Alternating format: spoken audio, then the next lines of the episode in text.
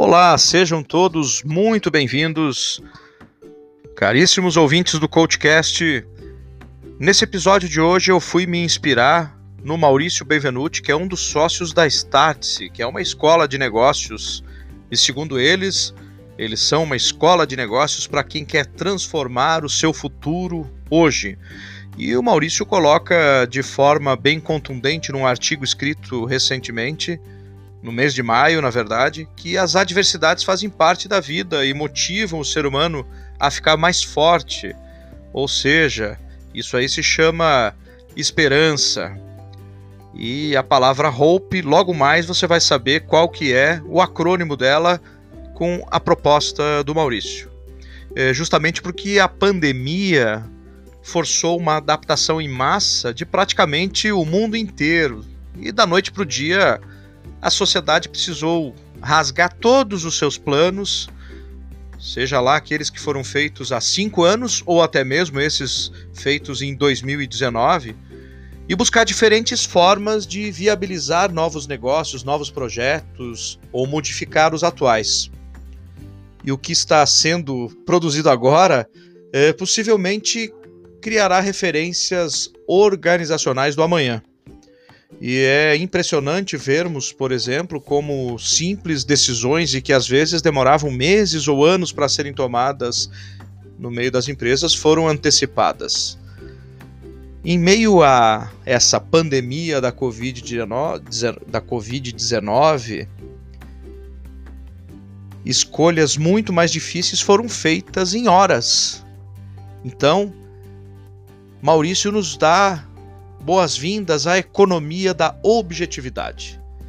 E além disso, num estudo que a Global Workplace Analytics fez, de 25 a 30% dos americanos que foram trabalhar em casa continuarão fazendo home office em múltiplos dias da semana quando essa quarentena, se é que assim podemos chamar, passar.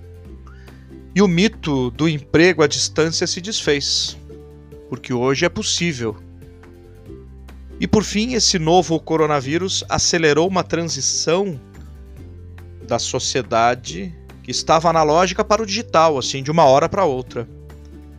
E estamos vendo 10 anos de mudanças em uma semana, disse um médico de Londres sobre a telemedicina. Não se pode, logicamente, subestimar os enormes desafios do momento, eh, principalmente no que diz respeito à saúde e ao desemprego mas temos que ter certeza que dias melhores virão. E as adversidades fazem parte da vida e nos motivam de fato a sermos melhores. E por isso, eu achei muito pertinente a postura do Maurício Benvenuti nos negócios, que para enfrentar períodos como esse e outros também, ele resumiu a palavra hope, que é a esperança em inglês, num acrônimo que enfatiza quatro conceitos. O H é humildade. Agora é a hora de sermos humildes e nos desapegarmos dos mimos, das contas desnecessárias, do que não precisamos. Humildade para reconhecer que gastar menos do que se recebe e que talvez é preciso dar um passo atrás. Humildade para devolver a própria sede da empresa, como muitas empresas têm fazendo, independente de toda a memória, de toda a história que tem lá. O O de otimismo.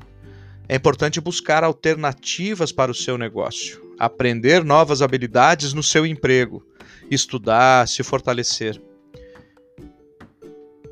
E assim, é, após muitas empresas terem suas receitas zeradas, todos tiveram que ir atrás de novas competências, criando coisas diferentes para voltar a ter lucro.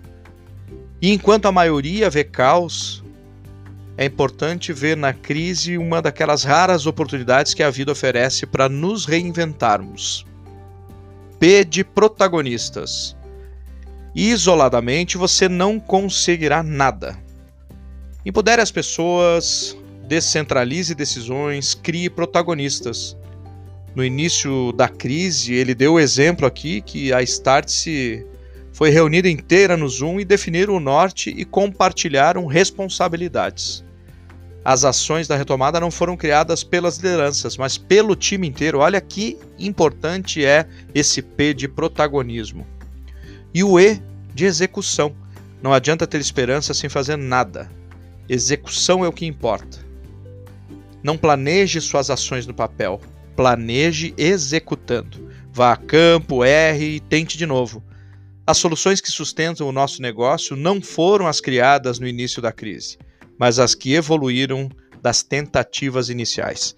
Espero que você tenha gostado dessa esperança que o episódio de hoje traz para todos nós. Muito boa sorte na sua vida e até o próximo episódio.